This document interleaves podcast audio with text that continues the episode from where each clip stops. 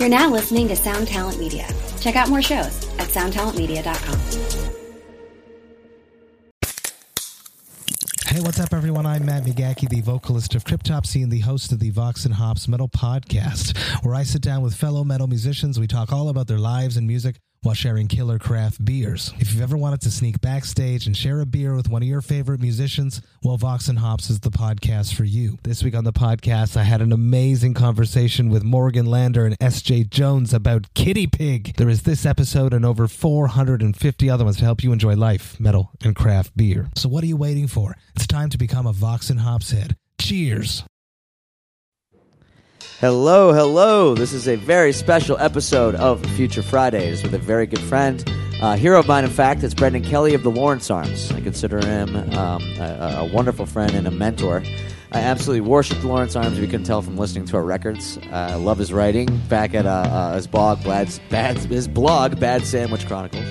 Uh, shit he's done with the Falcon, his solo shit under Brendan Kelly and the Wandering Birds, the uh, his nihilist Arby's Twitter account the guy is brilliant, and being in his presence is just is just fantastic. He's like he's like the culmination of that that, that quote uh, that um, brevity is the soul of wit. You know, you hang out with Brendan, and the shit that comes out of the guy's mouth is just just just so good, so insightful.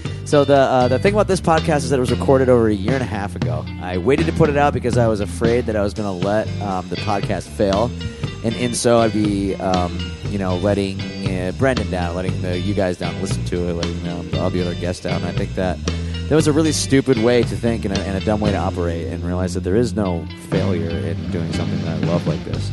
And uh, so many people have come up to me at shows and, and talked about how they enjoyed uh, listening to the episodes that I think uh, it's really time to just kind of let this thing ride. And I'm having so much fun, and I'm just going to put out as many as I can.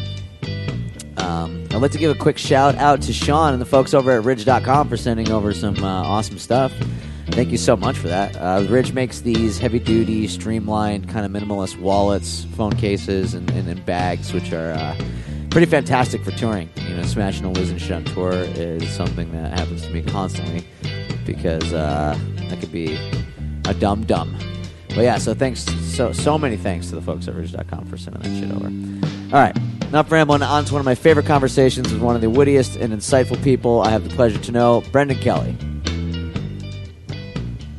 All right, it's working. But yeah, thank you so much uh, for doing this with me, Brandon. Of course, man. Yeah, man, you've been a, a huge influence on uh, us as a band, and also integral part of us becoming a band on Red Scare. Well, hey, um, you guys are a great band. I'm Uh, just happy to be along for the ride. Hell yeah, thanks. Yeah. Yeah, dude. I remember the first time that we had met you was at the fest. We were playing at the Market Street Pub, and you came up and introduced yourself at the uh, merch table, and I was like, "Shit, that's that guy! Fuck yeah!" and then uh, you got Toby to watch us, and that night we drank a lot of um, liquor along with the singer of Look Mexico, oh Maddie. Oh, yes. And then he got take, he had to leave in a in an ambulance. yeah, well, you know, the, the fest can be dangerous, right? Yeah, yeah, it most certainly is. Um, so I didn't want to go full Nardwuar on you, but I was like reading some of your guys' old interviews and I had some fa- found out some stuff about you that I didn't realize. Okay. You lived in Belgium when you were a kid. Yeah, I mean, when I, I was very, very young, um, Okay. like uh, when, um, so my parents were divorced before I was born, and so as soon as I was like old enough, I think my mom wanted to like get far away from that whole situation. Yeah. Um, with no disrespect to my dad, I think it was just like a you know bad situation, and they, uh, she she wanted to bounce, so we moved, and I lived in London and then Belgium when I was real little. That's like where I learned to speak and stuff like that. But I don't have too many memories of it or anything. No. Ben, you were born in Missouri. Born in Missouri, Yeah. yes. Into a you know a cast iron bathtub. No, they, from what from what they tell me, I was born in an actual hospital. Yeah, that's how they do it there. And then, of course, you grew up here in Chicago mostly. yes, correct. Uh, I grew up in Boys Town, which is not that far from where we are right now. Yeah, no shit. um, and it's like it's the first like I think like municipally recognized gay community in America. ah, no shit. and um, yeah, it's a pretty interesting place to grow up. Uh, I, when I was little, it was kind of just becoming Boys Town, Yeah. and then to see it like really flourish and become like a celebrated part of the community is it's been. I, you you don't see a lot of I well. I, I say you don't see a lot of stuff like that as though I've lived a hundred lives. I, I don't know. Maybe maybe everybody sees that stuff. I don't, I don't have any idea. I, I find it to be un, unusual and cool. Yeah, totally. It seems like uh, growing up there as a kid, if it was just becoming Boys Town, uh, the what we know it as today, that there'd be an influx of uh, kind of you know really more open culture. like yeah. things, uh, well, so there's like a movie theater around the corner from my house, and next to it was a shoe repair place, and I shoe repair in quotes because it was really like like leather goods, and the the big picture in the front window. Which is like etched in my brain was this huge veiny hard on just like strapped up with leather. and I was like, that's a weird foot. That's a weird shoe. you ask uh, your mom what it is, you get a weird answer. Yeah, well, I mean, yeah. So fascinating, fascinating little uh, part of the world at that time. Yeah, definitely. And uh, you went to Northwestern, which is here, right? Yes, And yes. did you did you go to school for movies? Yeah, Am I- did I, make that up? Fil- No? Filmmaking, um, and then I had like a heavy concentration in like world literature. But uh, yeah, I went to learn to like make movies, like sort of like the science behind it. Like I was like cutting film with, with cutting film with razor blades and shit Wow. like that, and like you know developing my own film and like and also doing like screenwriting and directing and photography stuff. But yeah, it was a. I mean, it's a bachelor of science degree that I have. Yeah. So it's you know. That's awesome. Yeah. Um, I just I felt like when I went to college, I was like, I could if I if I just like major in like let's say English or history or something like that, I'm basically just getting graded on what I already know. Yeah, You know? absolutely. And like before I went to school, I like I've always been a bit of a luddite and a technophobe, and and I was like, man, I can't even fucking turn on a camera. it would be if I'm gonna go to college and you know get this like world class experience, I should come out of it knowing something I didn't know when I went in. Yeah, So I picked that sort of as a challenge, something that was like still like artsy and fruity enough that I could enjoy it, you Yeah, know, and yeah, then totally. but also something that I didn't I didn't have any sort of background in or understanding of. that's awesome. That's like a, uh, always been a fantasy of mine would be to go to college to learn a skill that don't have any type of, you know, uh, uh, residual or, or anything knowledge about it at all. Like going and just become like a, I don't know, an engineer or something like that. yeah, totally. That you know, and I mean, again, I mean, it's not for everyone, but I was just like, you know what? I know that I can read books, and my reading comprehension is good. Yeah. you know what I mean. Like, I don't think I need to go to, like, I could take some classes on the side to turn me on to books that I wouldn't otherwise read. Yeah, you know, and that was very helpful. I mean, I think that that's probably the best thing I got out of college was the sort of compendia of uh, titles and authors that I would never have otherwise been exposed to, you know, and, and I would never pick up on my own. Like that's. So in a way, I guess I'm undermining my own point here. yeah, right. Came full But, uh, circle.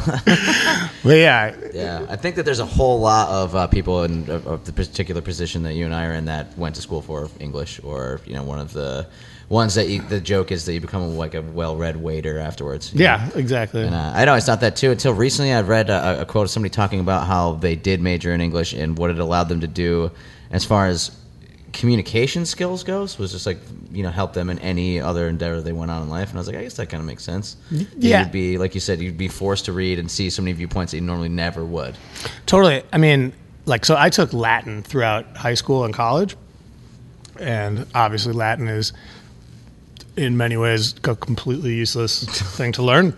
Greco But the- Greco But the uh, sort of ancillary effect of taking a lot of Latin, it's all a lot like Karate Kid, where like he's like waxing cars and painting fences and shit like that uh, for a long time, and then he's like, "What the fuck am I doing?" And then all of a sudden, Mr. Miyagi's like, "Check this out," and he's like, "Oh, I've been learning karate the whole time." it's like I, I came out of uh, you know six years of Latin. I lit a candle in the Latin Honor Society. Yeah, no shit. Oh, yeah. All right. Hey. very important. Uh, but uh, but um, the I, I came out the other side with just like such a more robust vocabulary and understanding of English, which uh, you know, shit, that's very helpful. Yeah, absolutely. I would imagine that the uh, the Latin Honor Society ceremony would either be the worst party or the greatest party. You the, some the first weird- one. The first one. Okay. yeah, I mean, I mean, I, I you know I was 16 years old. I lit a candle. I set it on some sort of dais, and Nice. it was with all the other complete dorks That like took Latin, myself that yeah. took enough Latin to. I mean, that's the reward. You light a candle. Yep, that was the culmination of studying the dead language. I had uh, I took one semester of uh, Latin in high school. I went to the first two years I went to high school. I was transferred to a Catholic school, and it was compulsory to take Latin. Yeah, yeah. I don't. That didn't retain anything. I but- I absolutely uh, wish I could speak another language. I also don't think that my brain is like you. You strike me. You like you speak a little Spanish and stuff, Yeah, I speak right? Spanish, Yeah, yeah. you're like I don't have that.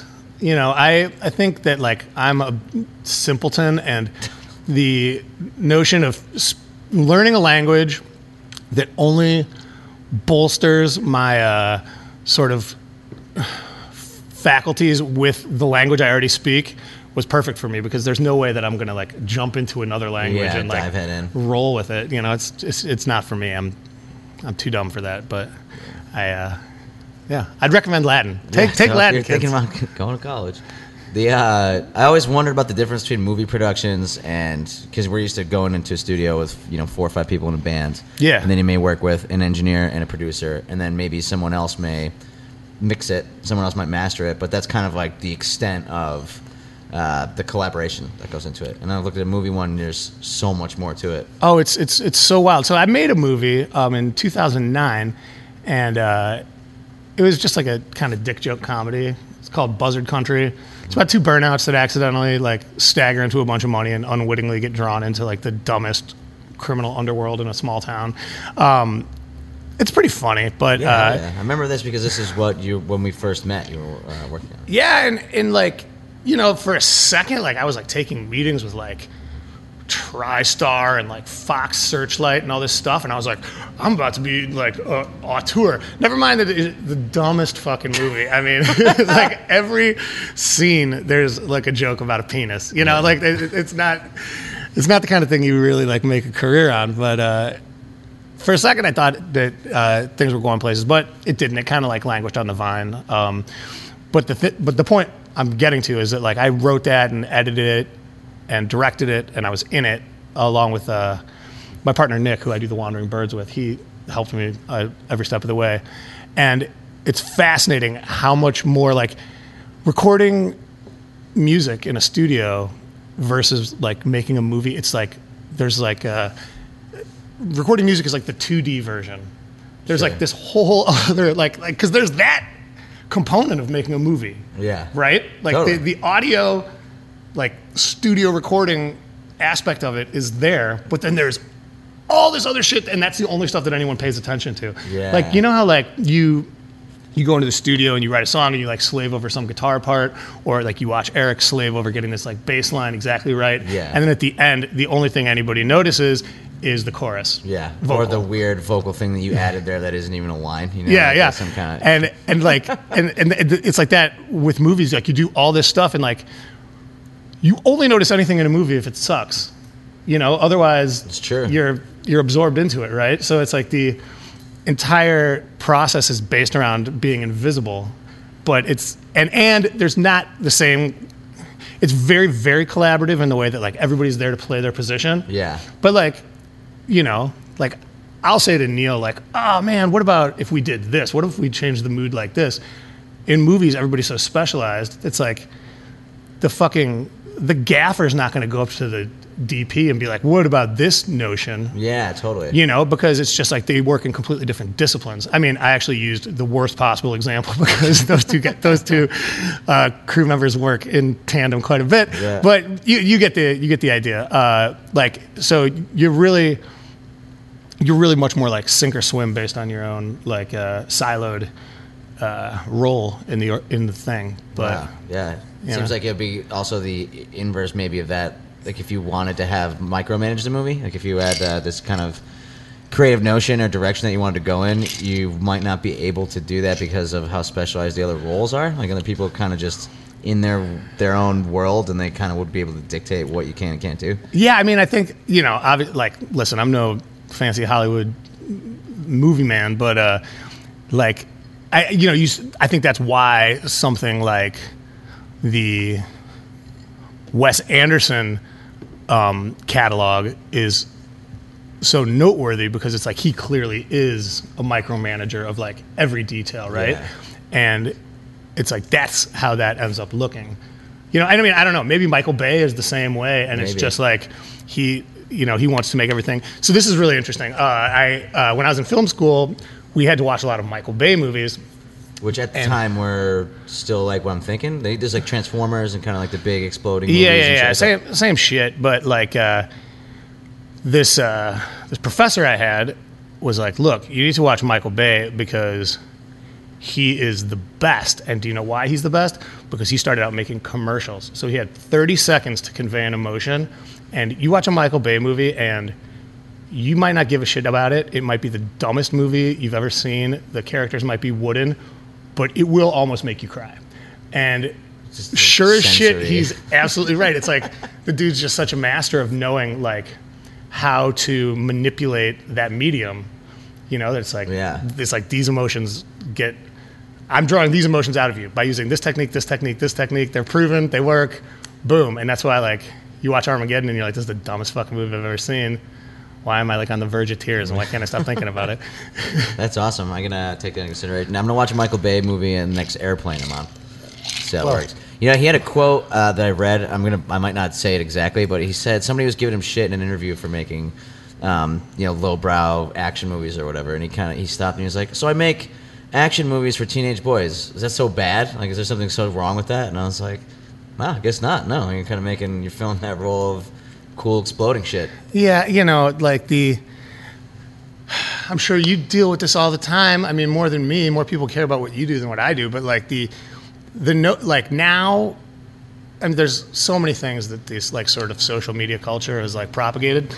But one thing that I find endlessly fascinating is the notion that suddenly all art has to be about something, and like, you know, it's like the think piece about like actually uh, punky brewster was a super woke feminist parable Oh, yeah. or like the problematic aspects of family matters and it's like dude these no that is not everything doesn't have to be a thing No. like i my uh my buddy uh eric he like went to uh, cu for fine art and um he's he's great. He was a photographer and a visual artist and stuff. And um, I was at his house. First of all, when they had the the exhibit, which was like they put it up in the Denver Art Museum, and for the graduating class. And at the end of the night, everything was normal except for his section. There was like crumpled beer cans and a passed out dude, and, and I was like, "Oh, that's art. That is Yeah, cool. Like that's that's art." Right, but um, I was he was telling me this story, and I was looking at some of his pieces that had just been displayed, and he had this photograph, and it had like a big two inch thick frame, and um, he had hammered these like four inch nails through every single space in the frame. So it was like, it was like very. It didn't look punk, but like that's the best like yeah, it's like industrial. or, like- antecedent I could give you is like it looked like a like super studded like crusty jacket, but like with like long four inch nails, right? And I was like, "What's the significance of the nails?" And he's like, "They look cool." And I was like, "Oh right, that's what a picture's job is." Totally. is to look cool. Anything else is just like gravy. A song is supposed to sound cool. A movie is supposed to be watchable.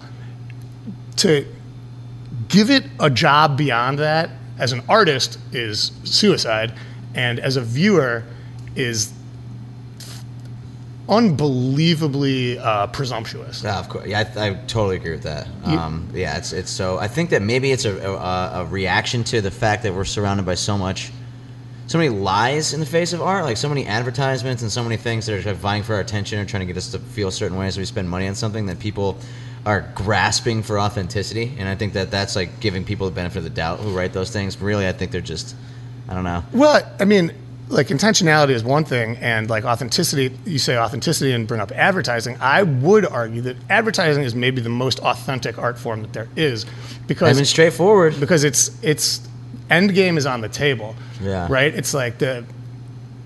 I, I don't have any feelings either way about the Strokes. I picked them randomly, but it's like they're also advertising. They're selling a product which is like their lifestyle, them, these songs, this music, this merchandise, you know, and their advertising is the songs, right? Yeah, you can make. the, Yeah, I think and you can and say but that. but it's like couching, and again i don't mean the strokes specifically i was just picking them as a random yeah. band and there's there's all this like sort of like argument that like oh you know i just don't care. It's just about the songs. And it's like well if it was really just about the songs like you wouldn't have like a management team and like be forced to go on tour and like all this kind of shit. Like Yeah. i mean there's like a lifestyle that goes along with it. And you're selling yourself as somebody that's worthy of living that life. Yeah. right? You're the first person who uh, brought this up to me years ago about the kind of what you're doing essentially in a band, and not to like do to do such a distillation of what you said, uh, you know, unjustly. But you were like, yeah, you're going playing show uh, music in front of people. They sing along, and then you ask them to buy a T-shirt. Like, what do you, what more do you think you're doing, or what less do you think you're doing? That is there some kind of great um, uh, virtuosity to it? Like, no, right yeah no it's yeah it's like it's like there, there's no like fucking higher calling uh, when it comes to playing music it's really really fun Yeah. and it's nice but at the end of the day you're like entertaining people who have had a shitty week Yeah. you're the best time of their week and then you're like hey listen pay me a little bit of money and then wear my advertisement around yeah. Use know? it to identify yourself. so I, I mean like listen it is the greatest and i'm like so grateful that i've been able to do it and like i've been able to meet people like you and i mean it's like the the lifestyle is awesome and it's wonderful but it ain't fucking important at all you know like and i mean music is very important For And sure. music from a consumption perspective can be like the difference in somebody's fucking entire uh, worldview and their own attitude towards themselves or whatever. Like, sure. it's very healing and stuff like that. But when you start taking credit for that as a producer of music, that that's when you end up being completely full of shit. Yeah. Which maybe it's full. Of, sh- yeah, I mean the whole thing itself just circles back to that, and it's just yeah, hard not to take yourself too seriously. Especially, I always find that it manifests mostly when you're getting your picture taken. Like uh, if they're like, yeah, we're gonna do press photo shoots. It's like, okay, well, what emotion am I gonna? You know, how do I relate this back yeah. to? yeah, it's it's uh, it's so You also taught us another really important lesson when it comes to that, and that's they're always going to use the picture where you're holding the fucking rubber chicken. Like if you're Yeah. doing a photo shoot and there's any type of like novelty or anything involved, they're going to pick that one. Yeah, when, whenever they're like, just do this, we won't use it. Just like, let's just see how it turns out. It's Yeah. like that's the one they're absolutely 100 percent using. Yeah, for sure. The one where you have like a bag on your head. Yeah, and, the- uh, yeah. The uh, but we, we did the uh, the plea for peace tour, I, the third one, I guess, um, and uh, Thursday was on it with us, and they were doing their like cover shoot for like Kerrang! or Revolver or NME, like one of those big like British glossies, and um, and they were we were at the Electric Factory in Philly, and they were out back, and they were all just like, you know, like hands like locked in front of them, like looking down, being very serious. And Yeah. I went up behind the photographer and I just like pulled my balls out over my, my belt, and they all just started cracking up. And I was like, "This is the picture you guys should use," you know. But I mean, Of course. but the, well, Yeah. that, that, Yeah, I mean nobody's that cool in those pictures. They're all just kind of like putting a shield up. I think you know it's like the. Uh, I mean, some people maybe they got like one out of every hundred is like that cool. You know. Hey, seeing Clash a looked that cool. band promo photo Yeah. is so rare. And when you see it, when I see one that's actually cool, I'm like, I will listen to this band Yeah. because it is so unbelievably rare Yeah. to to do it well. Uh, you know, it's kind of the same thing with band names. I mean, you know, like you've been you've done a million interviews, right? And people are like, "Where'd your band name come from?" And it's like, okay, I can answer this question for every single fucking band that you ever interview for the rest of your life. We were all sitting around throwing out a bunch of stupid names, and somebody said something, and everyone's like, "Yeah, "I don't hate that." Yeah. And there you go. like there you go. exactly- That's yeah. That's like Yeah. you know. One hundred percent the uh, uh, uh, total process to get that for sure. Yes. Oh, there you go. My my. No, no sweat. We're just making. Uh, we're doing this inside the G-Man um, in Chicago, next to Metro. Uh, my favorite bar in the world. Besides Dirty Frank's in Philadelphia, it's my first favorite bar. And then this bar. Dirty Dirty Frank's. I don't think I've ever been to Dirty Frank's. Nobody ever has. No, you know, it's like I mean, it's right in the neighborhood. It's awesome. That's Uh, that's what makes a great bar. Yeah, totally. It's awesome. It's not like a hidden thing that you know nobody knows about, but it's like, but they had the the poet laureate of Philadelphia was like the bouncer for you know it's like that kind of place. Mm-hmm, It's um, it's really awesome. You just run into really cool people there. Yeah. It. Oh, I was thinking about you recently while I was in Philly. Uh, you know, Bam Margera's house you can rent on Airbnb. Oh, really? Yeah, Yeah, I, I, I spent the night there once. yeah. We had I was with you. Oh, that, that's right. that night that we stayed at Bam Margera's house. Good heavens! Yeah, that's right. Sorry. Yeah, that was. Yeah. Uh, I- No, you might you might have to forgive me for only remembering uh, Novak spray painting his dick silver and uh, running around in that Visigoth helmet and Yeah. insisting that I sleep in the yard with him. Yep. Um, That's uh, I was driving. yes, uh, so you were, that you were was- driving, and then we were with Ben and. Well, it, it doesn't matter who Yeah, we were yeah. with. None of that's important, but uh, but Uh, we slept in the in the the, the turret, the giant tower. yes. That's what I always get to say. Yeah, that big spire. There's a, a hole like a like a latch in the floor that was wooden with a, a key ring on it. That he pulled up and climbed up the. yeah, that's where we slept. Do you think that there's still? I slept in one of those hotel rooms. You know how there's that motel inside. oh yeah, yeah, yeah. yeah, yeah. I slept in the motel room, but uh, yeah, wild. Um, do you think he still has all those big, gigantic murals of Osama bin Laden all over the place now Oh that he's renting it on forgot Airbnb? that. Yeah, there was that in there. I don't know. I mean, no, not if it's not that he's renting it on Airbnb. don't No, I think mean, so. you, yeah. you got to figure that's Yeah, that's he probably bad, bad luck. Get a code over that. The weird thing was his cousin that looked and dressed just like him. That was his driver. That was Oh, kinda like the yeah. weird cult of personality thing.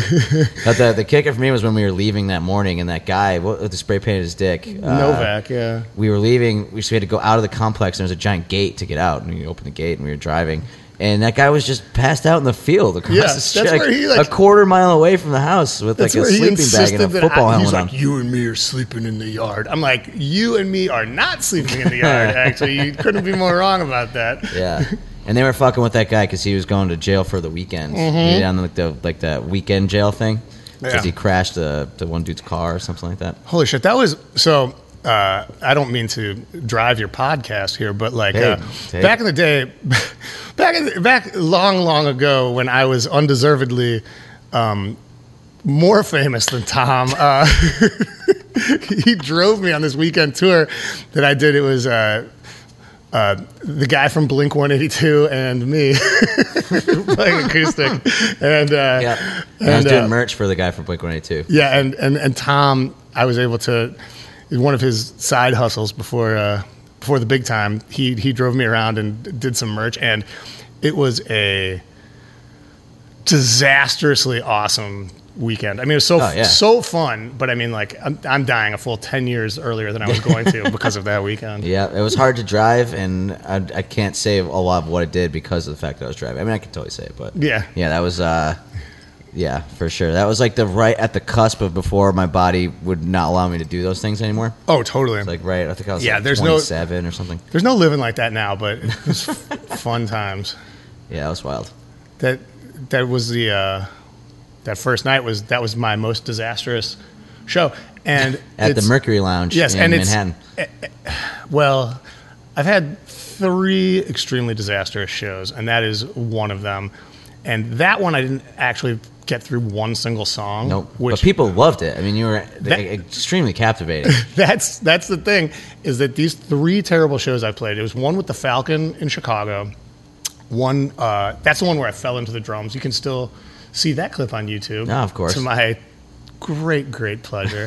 um, and uh, and then in LA when somebody that was the day I decided that I would never do shots again because Yeah. somebody slipped something in my drink and like I went face down on stage like three minutes into the show, and then I came to afterwards, and Neil was yelling at me. And I was like, "Whoa, whoa, whoa, whoa, whoa, what?" yeah, what happened?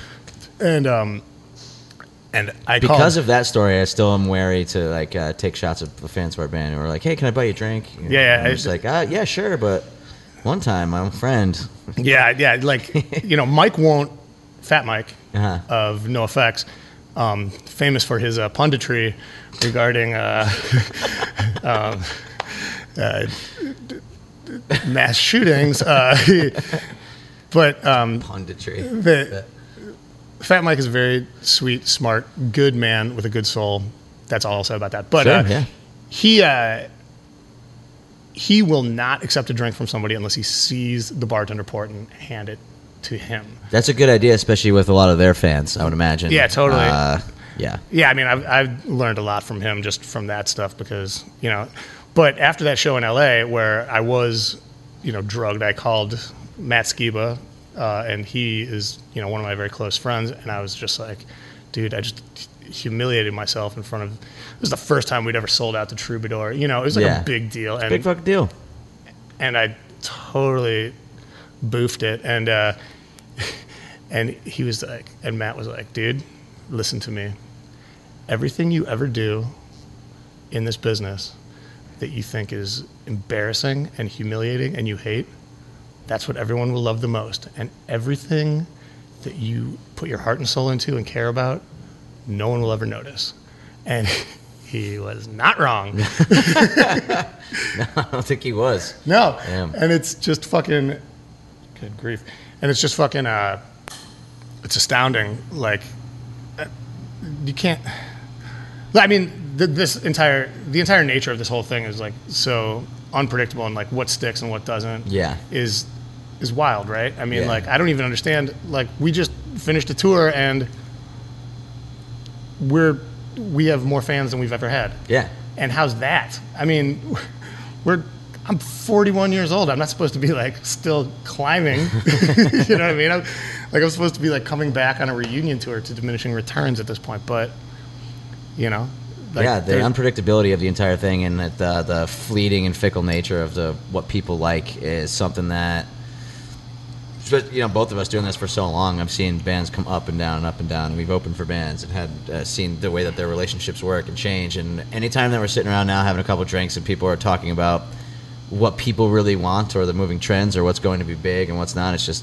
fodder man to me Yeah. it's just kind of like you this is so wildly unpredictable i'm not if someone figured it out they would have figured it out you know like you you couldn't have said it more succinctly. Yes, Yeah. if if there was a formula, we'd all be using it. yeah exactly You know, and then it wouldn't be cool. I mean, like it, it becomes like a snake eating its own yeah, tail, right? Because the then it would be like, would make it not. Yeah, Yeah, but I mean, it's like that's what I've always liked about your band is that like you guys just write good songs, and it's not like, uh, it's not inspired by the the moving seas that are going on around you, and it's like I mean, for you know, to a lesser extent with my band, like we were so hated for so long.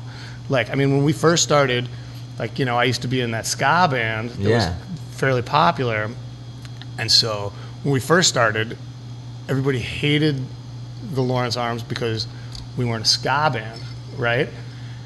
And then like emo came around, and we were like touring with Thursday and stuff like that. Yeah. And everybody hated us. I mean, I've told this story so many times, but it is worth repeating.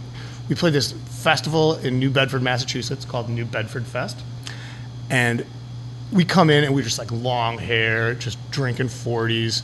Everyone else there is like pretty much straight edge, or at least humorless. Yeah. Um, and like we have like and we have like big like baggy pants. It was the late 90s or early 2000s, and uh, and just like ripped up like flannel shirts and like long hair and like trucker hats with the brims flipped up. Yeah. And we're drunk, and we go in, and everybody in there is just like bangs and sadness and yeah, black and fear. you know, and we start playing this song uh, called "A Toast," which is like one of our old songs at the time. It was a new song. We opened with this song, and uh, after the second chorus, Chris has a guitar solo, and when he got to the guitar solo, the audience erupted into laughter. Like as though it were a comedy show. Because like the idea of doing a guitar solo was so like gauche you Wow. know for the time. And then after that it was pop punk and we were on tour with like Yellowcard and the starting line. And if we didn't fit in with the thursday fucking crowd and listen the fucking backflipping fiddle player set didn't take us either. I mean like we were old men then and i was like 25 you know? And, yeah, and it's just like so we were always like so hated, but just like we're like okay, these are the only. I, I was like these are the only songs I know how to write, and Chris was like these are the only songs I know how to write. So, and, you know, it's ended up giving us like a longevity. And Sure, you're like, saying now they have more fans than ever. That's because those songs that they, they you know hold their own and they hold it for people. Yes, and that's what I like about your band is the same thing. It's like just like a it's like a dedication to the wellspring of where your ideas come from and the purity of that as opposed to trying to manipulate that into whatever anything else that's going on. Um, yeah. Hell yeah. We uh when we uh are doing um support tours with uh, like opening up for bigger bands, uh, we always use the metric of how many f- of our fans that are judging by how many Lawrence Arms T-shirts you can see per person in the in the crowd. So we owe you that. Thank you very But much. hey, you know, we, we do try to mark our territory. Hell yeah. But yeah, man. What uh, what have you got coming up?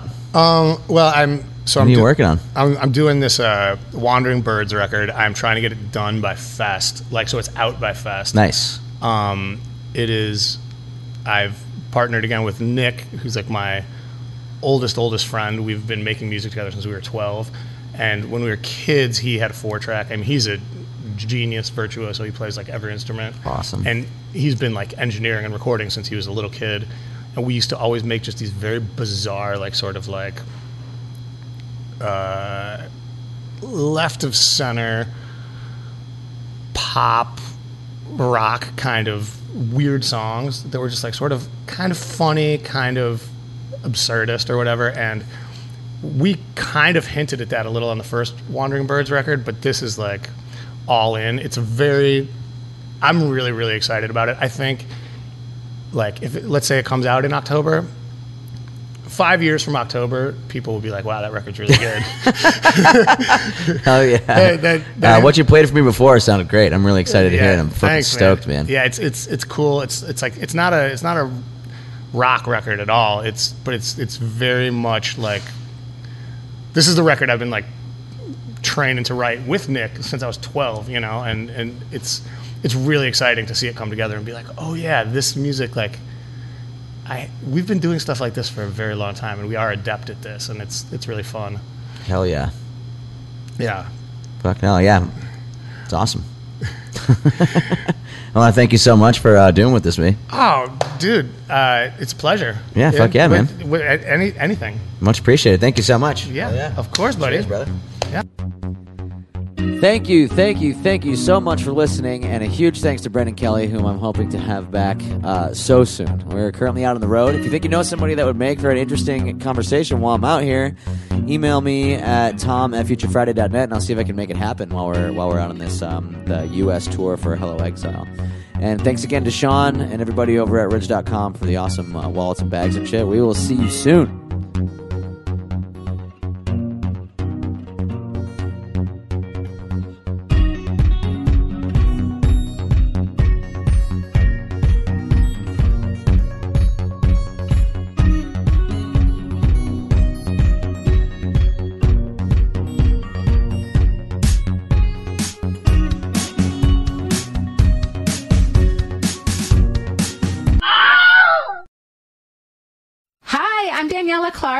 I'm Barbara Ann Wild. and we are the Honest AF Show, Our podcast is real, honest conversation with our celebrity friends and pros, covering our anything but average rock and roll lifestyles. all while tackling the hell that is aging and the battle of beauty. Oh, yeah, nothing is off the table. The Honest AF Show is available wherever you get your podcasts.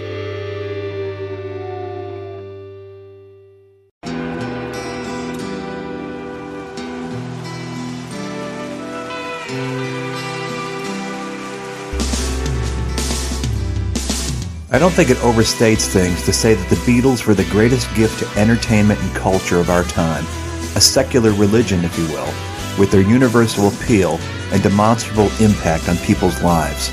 I'm Robert Rodriguez, host of Something About the Beatles.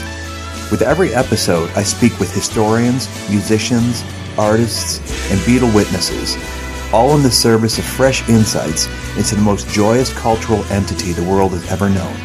I hope you'll join me and listen to Something About the Beatles, now on Evergreen and wherever you get your podcasts.